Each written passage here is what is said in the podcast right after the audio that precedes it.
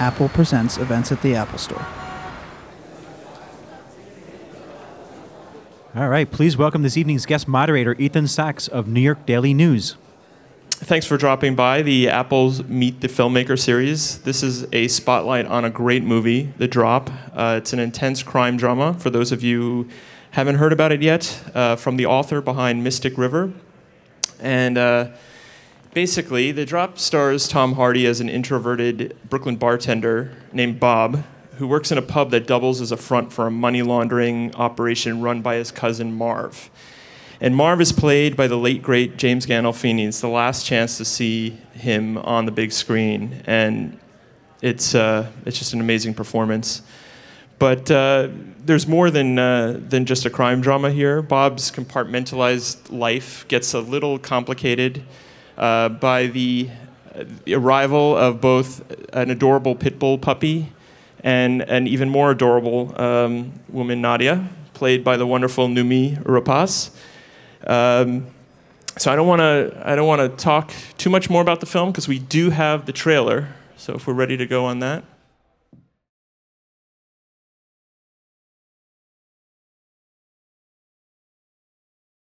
Right, gentlemen, these are on the house. Cousin Marv, thanks for the drink, huh? In Brooklyn, money changes hands all night long. And it's not the kind of money that you can deposit in a bank. You handle the drop. But all that money needs to end up somewhere. They call it a drop bar. You just hide the entire city's dirty money right in plain sight. All your money in the bag. Do you know what you're doing? Do you know whose money you're jacking? here?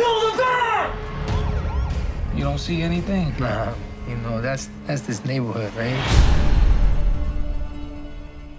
I heard that cousin Marv doesn't know the bar. Some hard guys do. You're not a hard guy. Yeah, we had a crew back in the day when we was young. Marv, he thought he was a tough guy. Then the neighborhood changed. It wasn't enough to be tough no more. You know, you had to be mean. You know this guy? Oh, Find my money. want my money. You need to see this, Marv. No, I don't need to see what's in that bag. No, don't look at that. Don't look at it. You're still in the life. No, no, I just tend the bar. You ever go around to the front of the bar and take a look at the names on the sign? Oh, that's my name, because I used to own it once. They pressed, you blinked, it's over. It's been over for a while now. I'm not this, and I'm not them. Where is your Cousin Marv? And if you Sit down. No. When I walked into a place people sat up straight, they noticed. I was respected. I was feared. And that meant something. Are you doing something desperate? Are you doing something that we can't clean up this time? There's some sins that you commit that you can't come back from.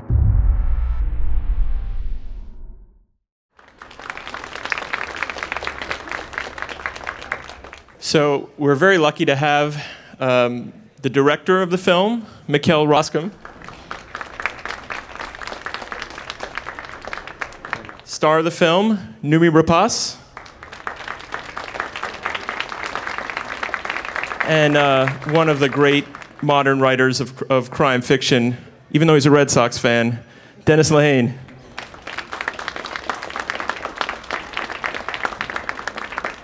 Well, thank you all for joining us today. Good evening. Um, I guess I want to start with you because uh, this this movie. I want to start with the fact that it's set in Brooklyn, and it's filmed largely in Brooklyn. And you can always tell uh, how many people from Brooklyn are there in the audience today. I think you can always tell when it's Toronto and not really Brooklyn. So, just what was it like uh, filming filming here and, and finding those Um, locations? Well, first of all, I'm- from Belgium, so um, in the beginning, I mean, I love the script, and of course, the first thing, uh, I mean, with Bullhead, for me, the authenticity of of the background and the place, the the, the, universe where we're making this story happen, has to be real. So I was aware of the fact. I mean, I'm not from Brooklyn, so I mean, I'm going to have to, to portray it in a way. Uh, and so I decided to, to be faithful, not only to Brook, trying to be faithful to the Brooklyn as it is today, but also to the tradition of how Brooklyn has been portrayed in, in the arts in the, in as, as long as it's been portrayed, you know. And uh, Nicholas, the, the, the DP, uh, showed me uh, a great painter called George Bellows, who is a, a, Brooklyn painter from who made his work in the beginning of the 20th century, and he made these beautiful, you know, uh, city life scenes of Brooklyn. Um, and he had a show uh, just like the weeks before we start shooting. There was a show of him in the, in the museum here in, in, in New York. So I used actually that kind of Brooklyn representation and transferred it to the Brooklyn as I saw it. So I'm never gonna claim like this is the real Brooklyn. It is like I think a Brooklyn um, that I wanted especially to be faithful to, the, to representing the colors uh, as I found it in the paintings. And Brooklyn itself, of course, we have a bar, and there's a lot of scenes in this bar, so I had to find bars. I've seen like I don't know 200 bars in Brooklyn, and that gives you a pretty good idea who the people of Brooklyn are. you know. How many of those 200 do you remember? One. no, many, many. We actually built a bar.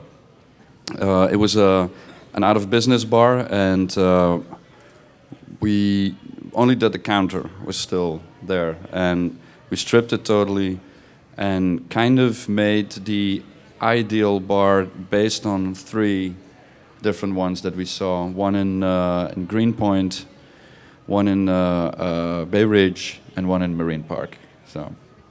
Now, Noomi, we talked uh, a few days ago, and you told me how this is your first full movie filmed in New York, right?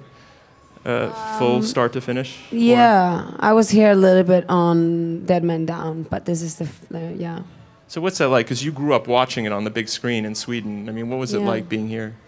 Um, well, I always dreamt about kind of making a movie in New York and being a part of a movie, um, a New York movie. There's something very romantic about it, and um, and I remember that I, I, fell in love with the script immediately when I read it, and uh, uh, but I was kind of afraid that we will be kind of you know thrown into a studio somewhere in a in a city far away, pretending that it would be Brooklyn. Um, and and when we met, and you said it was crucial for you, that it was really important to shoot it on real locations and, and find um, spots and places in Brooklyn. Um, I, I, knew that that would kind of bring. It's almost like um, Brooklyn is, is almost like a, a, character in the movie, and without that, it would you know we would have kind of been forced to to pretend more. And now it kind of gave us a lot of things that we can work on. And I, I also like to do research and be out and be around people and watch people and listen and absorb and you know so it, it was um, it was uh, um, it made me really happy, and I, I loved it. Now, Dennis, um, this is the you adapted this movie off of your short story Animal Rescue. So, how did your previous cinematic experiences uh, help you write the script? I mean, what was uh, what was that like? I don't know that they did. Um, I don't know that the previous cinematic experiences, because th- those were adaptations of my books that I had nothing to do with except to consult um, because I don't want to adapt my own books because it's um, I don't have the perspective to know what 80% of that book I have to throw out to make a good movie. So, yeah, I, I'd know. I think maybe my TV work helped a lot. Um, I think, you know, I had a pretty intensive um, training uh, for a couple of three years on The Wire, so that that helped a lot. That that really helped me do the script. Um, the thing is, I'm a novelist though, so all my scripts are way too talky, and I just cut it all right at the end. Once you get good actors, then you just start cutting scripts. You know. Speaking of good actors, I understand you added some lines when uh, when Gandolfini was cast. Yeah, it's a two. It, there's it's it says something to the types of acting styles you had. When Tom Hardy was cast, the moment Tom Hardy was cast, I said, all right, that's an actor who does a ton with stillness that's he conveys so much with his eyes. You see, he's just he's amazing at that. I think he's the best working today at that. So I went and I slashed his dialogue by I'd say about thirty percent, And then uh, when Gandolfini was hired, I went in and I added at least probably 20% to his dialogue because he turned street speech into a symphony. I mean, that's just what the guy did. I mean, he just he made a meal out of it. And uh, the f- the first funny line in the film, the first line that gets a laugh, was one of the lines I added, um, and and that was that was pretty gratifying. So. Don't suppose you want to spill it. Can I spill it on a podcast? Okay. Uh, Bob is is obsessing over the dog that he's found, and Gandolfini's character doesn't care, and really doesn't care at all. And he's going on about the dog, and finally, uh, cousin Marv says, "It's a dog. It's not some long lost retard rel- relative shows up on your door with a colostomy bag looking for a place to stay. It's a dog."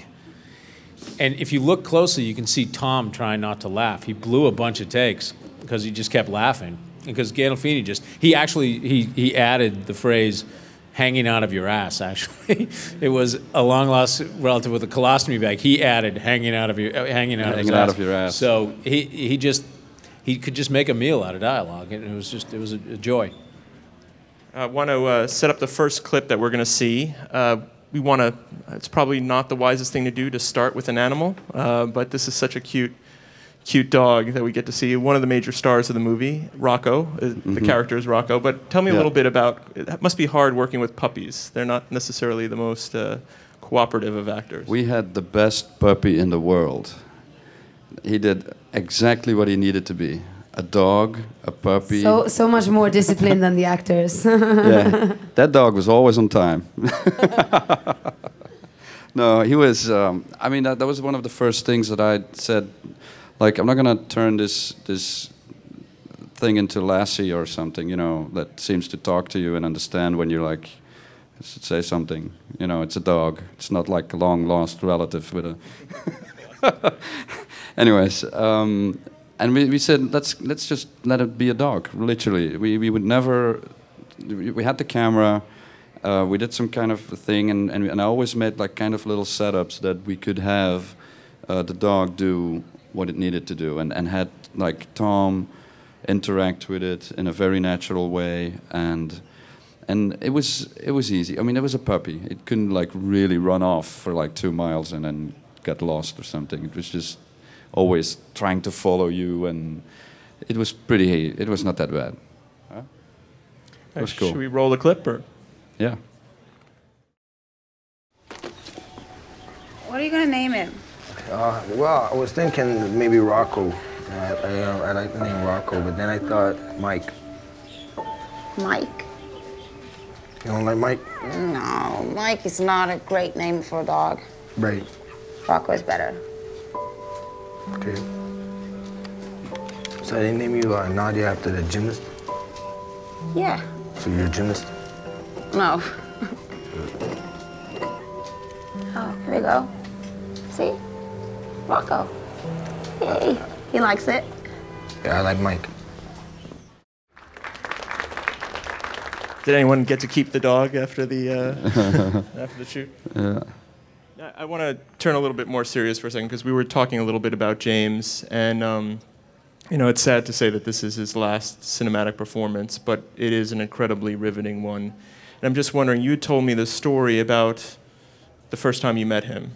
I'm just wondering if you can each just tell me a little bit about getting to meet him and work Was that with in him. the restaurant? When you- The one in the, were The restaurant? restaurant, yeah. Oh yeah, that one. Yeah, yeah. well, we, I had I had Jim a couple of times. Uh, James, Jim. Uh, we, everybody calls him Jim. So um, I had him on the phone uh, a couple of times. Uh, he was in LA, and then like I think two weeks or a week and a half before the shoot, he was gonna c- come over to New York, and we were staying at. Uh, we had dinner. Matthias, uh, who's playing Eric Deeds in the movie. Uh, Matthias Schoenaerts, uh, Noomi and I were having dinner in the Wythe Hotel in Brooklyn, Williamsburg. And we were talking, and were like, "Yeah, tomorrow, you know, Jim's gonna gonna meet Jim. You know, it's my first time. I mean, I mean, I'm a fan, so I was like really excited. And suddenly, I see Jim and his uh, friend uh, walking in in the bar, and he was like, and everybody's like, I mean, he's very impressive when he walks in. It's James Gandolfini, but he is also very, you know, a presence. And uh, people like turning on white, and I said, "Oh my God, it's Jim! It's Jim!" I'm totally like, and then without thinking, I just jumped up, like, "Whoa, Jim! It's me!" He's like, who are you? I'm like, I'm, oh, I'm Michael, the director, you know, from, hey, man, yeah, because, yeah, we didn't know how I looked like, you know, so, and then he was like really, he thought I was a fan, you know. it and was, funny because he was like, um, like, oh. I got really shy. You know, I'm not I'm not really shy normally, but um, and I remember I stood up and I, I shook his hand, and I, his hands are like three times my hand. It was like, and and then I just sat down. It was like, he he was like his his charisma was so strong, and I remember like you know we were just like small people next to him. Yeah, it's like so funny when I hold just a normal cup of coffee. If, when Jim holds that cup, it looks like an espresso, you know. How about you, Dennis? We actually, that's it, It haunts me. Jim and I played phone tag. Then we tried to set up a dinner, and then it just didn't come together because I was on the other side of Brooklyn working on Boardwalk Empire, and it was really hard for me to get back and forth. And um, that's the really tragic thing when you make a movie. You always say, "Oh, we'll see them at the premiere." It's just in your head. You'll see them at the festival. You'll see them at the, you know. So we we never met. Should we? Are we ready for that clip?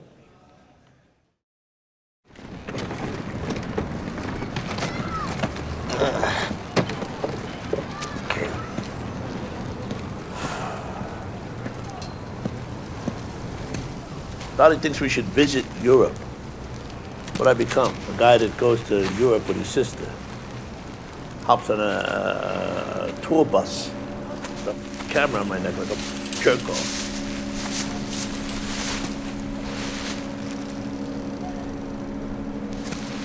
What? Uh, you need to see this, Marv. No, I don't. I don't need to do anything. I'm just gonna stand right here. I'm just gonna stand right here.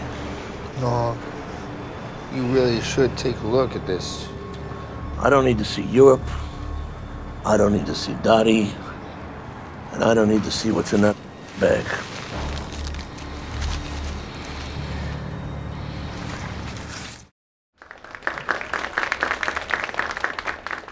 I was wondering if they were going to show the rest of what was in that bag, but Ah. save that for the uh, ticket bars.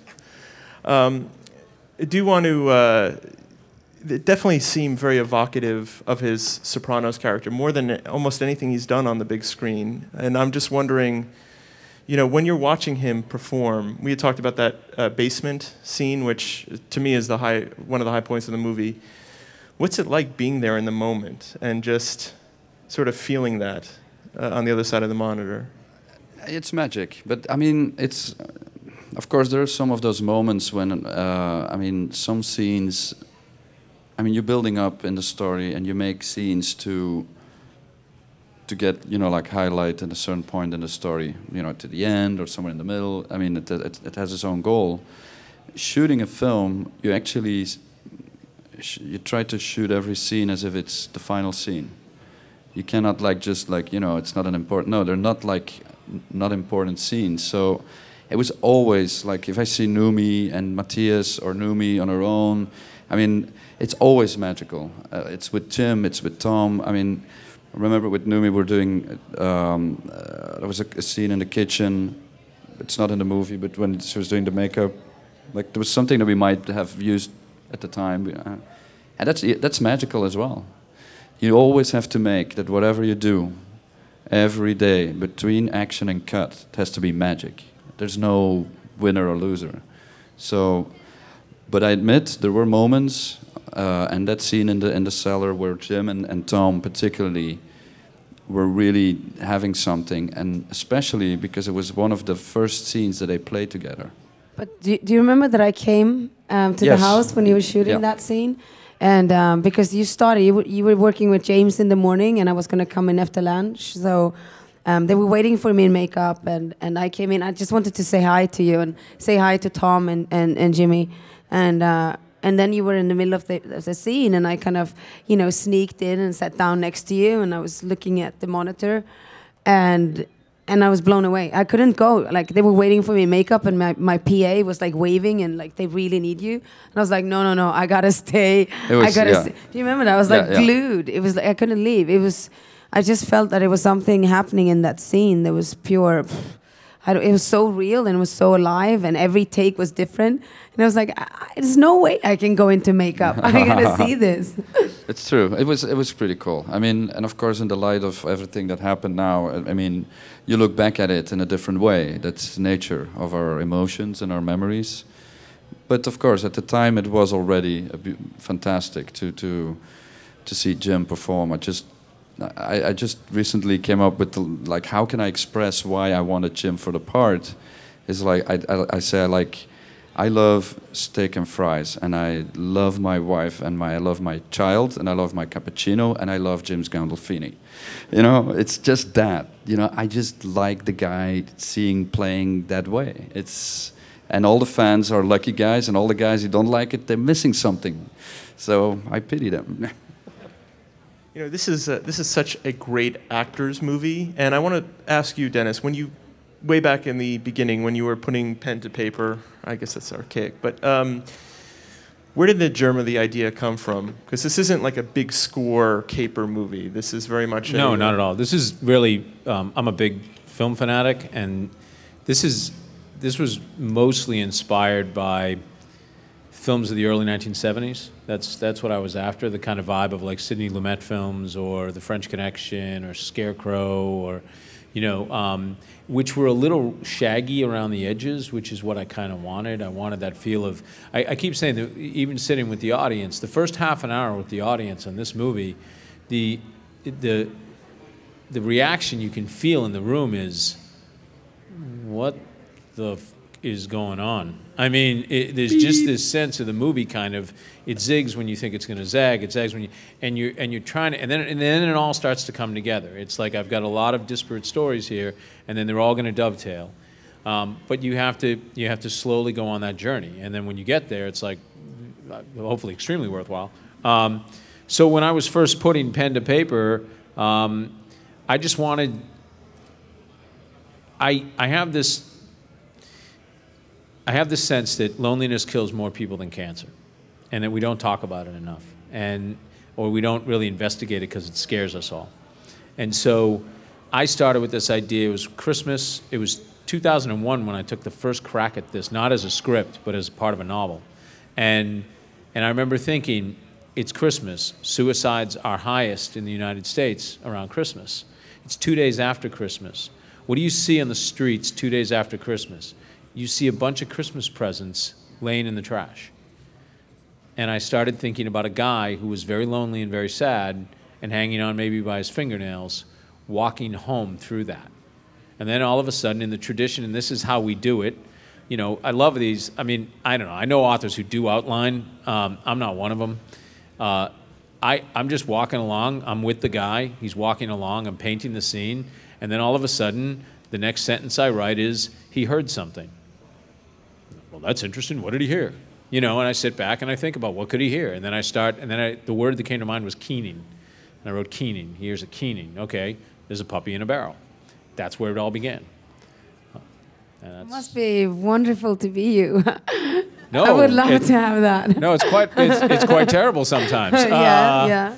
Because a lot of times you go, I mean, the, the nature of the beast is a lot of times you go, oh, it's a puppy in a. Here's the perfect example. It's a puppy in a trash can. He finds the puppy in the trash can. He meets Noomi's character. That's that's you know he meets Nadia. All of this was in the very original conception of the story, and then the rest of the novel kicked out on me. It wouldn't come together. I had this nice story with this guy Bob, this woman Nadia, and this psychopath named Eric Deeds. And that's all I had. And every other story that I was trying to tell in that novel just collapsed. And so I shelved the novel.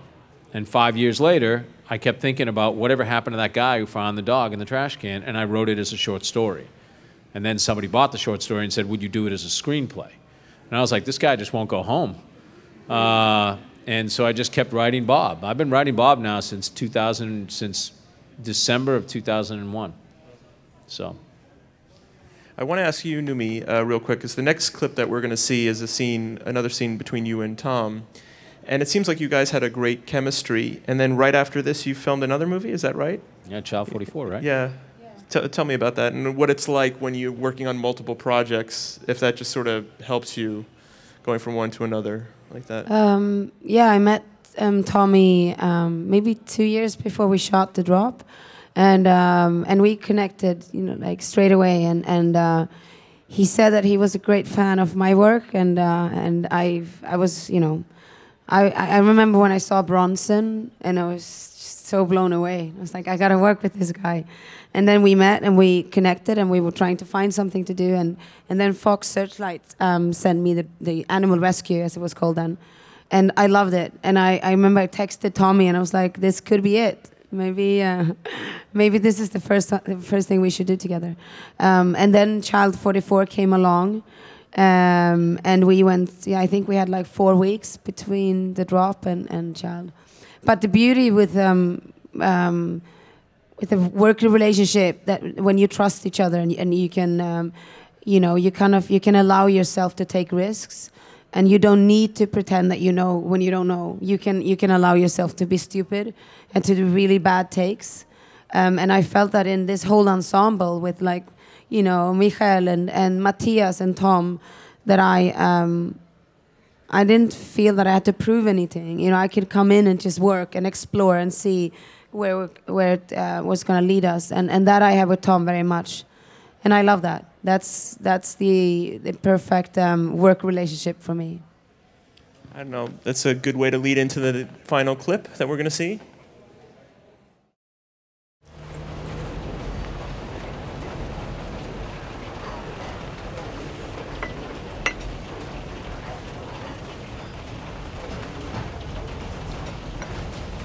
Never ask about it. Only person I ever met didn't ask about it, like the first five minutes. It's your business, not mine. You, you, you tell me when you tell me or you won't. I did it to myself. I was pretty high. You did that? Yeah. With one of those, um, peeler, Peeler? you know, um, potato peeler. Oh, God, yeah, I know what that is, Ray. I was a different person than I. I didn't really like myself. And do you, do you like yourself now?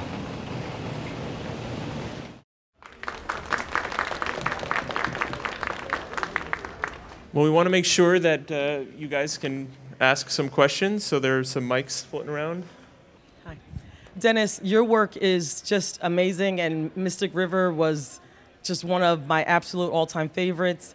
And um, Dennis, I just th- what I wanted to say was, as a writer, I'm, I'm, I put together a piece, and it's actually uh, what you said just rang so truthful to me, in that I wrote a two novel, two-part novel, and it's 600 pages, and I need to adapt that into two screenplays, and I don't know what to cut. And it's very, it's just impossible as a writer to figure out the perspective of what is going to make a film and, and what to do for a screenplay.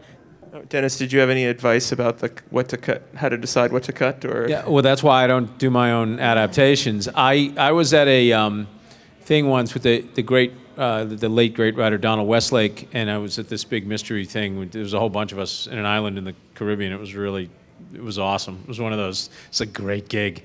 Um, and I was with my friend George Pelecanos, and we were thinking the same thing at the time. This is like 15 years ago. And Westlake's up on stage, and somebody said, "Mr. Westlake, you've done all these great screenplays. You know, he's doing these amazing adaptations, The Grifters and Stepfather and all these others, but you've never adapted your own work. Why is that?" And he says, "Only a moron adapts his own work."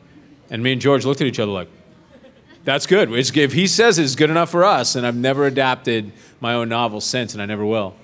You know, it's nuts. I mean, cutting 600 pages down to 120. But I I, can't even I imagine. remember you said something beautiful the other day. It's like you know having a child and then decide like should I take that arm or should I take the leg off or you know it's uh, Yeah, and I can not- understand that. It's just not a. It's not. I'm not the guy to trust. So. Uh, Noomi, a couple questions. Um, in work, how talk about the contrast between working with Tom and working with James in this film because uh, they're two very different actors, and I think they have very different styles in the way they approach characters or express them. Or maybe I'm wrong, and maybe you have some insight to them that I don't know. And then I'd also like to hear because I haven't as yet seen the film. Um, I'd like to hear how this character is alike or different from some of the other characters that you've played because you've played some fairly dark characters who've gone through some pretty difficult times, and some are more victims and less victims. So I'd like to hear you comment on that. Um, Well, I can start by saying that I didn't really have scenes with James. It was he was uh, mostly interacting with Tommy, and had a little bit with Matthias. Um, but I just I met him on set, and and he. Um, what, what for me, what's what um what made me very happy, and what what I still kind of carry with me, is that um get when I got to know him a little bit, I realized that he was, you know, he's been doing all those amazing films. He's been, you know, he was, um, he did so so much, um, such a great work, and but still, you know, by being in the business so long, but he and and managing to be. To uh, maintain um, a real person, to be so grounded, so loving, so respectful, um, and so real, and not being like carried away with all the uh, weirdness and stupidity that that kind of can um, infect our business. Um, that was something that I that I that I still think about actually with him. Um, so that it's not really me working with him, but him as a person. But um, working with Tommy for me is uh, I, I think I adore him and and. Um, and uh, it's it's quite rare that you meet someone that you feel that you can do pretty much anything with because you're safe and he has my back and and uh, and we're kind of on a journey together and and and it's um, and you give each other and then you can grow um, Nadia I remember you said to me once that she's like a broken angel um, and I think that describes her in a in a way she's a she's a, is a young woman with a troubled past she has a she was um, had a relationship with Eric Deeds Matthias character and he's uh, quite um, complicated and, and disturbed man.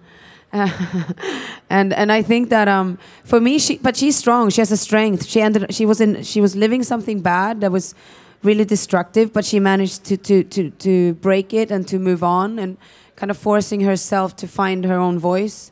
Even though she's fragile, when we meet her, she's a, she's a fighter, and and uh, it it can be really hard to to leave something, even though you know it's destructive and not good for you, it's safety and it's home base.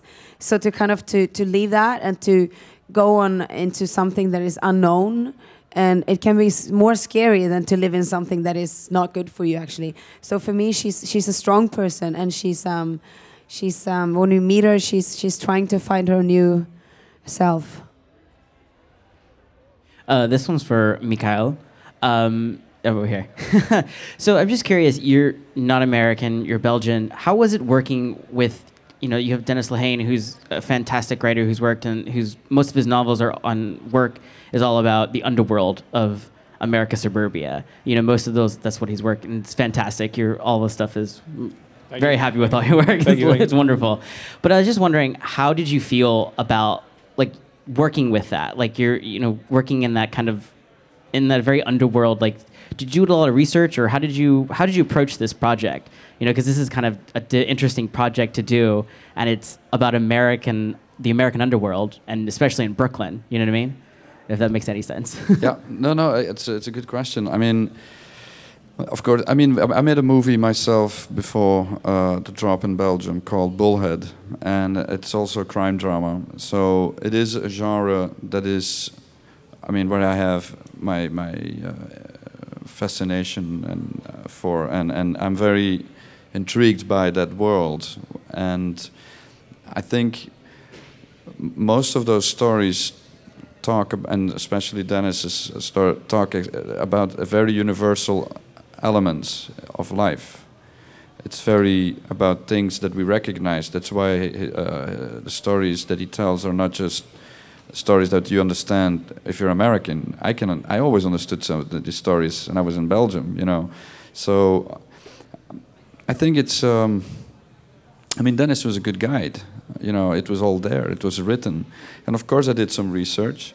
Uh, and again, I was very much influenced by American cinema, especially in Belgium, where the American film in culture is a great tradition, and we know a lot about it. I mean, that's there's more. I've seen more American movies than any other.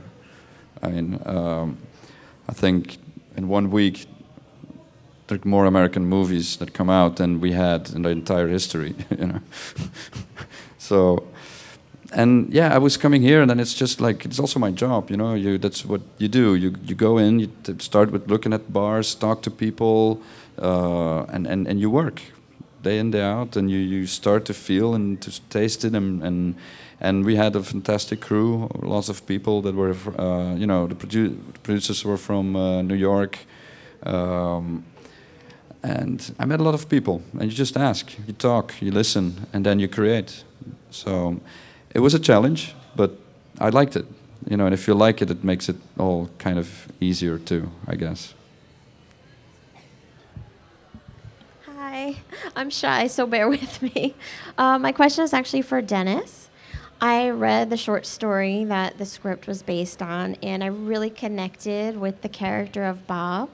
Thought he was a really specific character, very parochial character, specific time and place and age.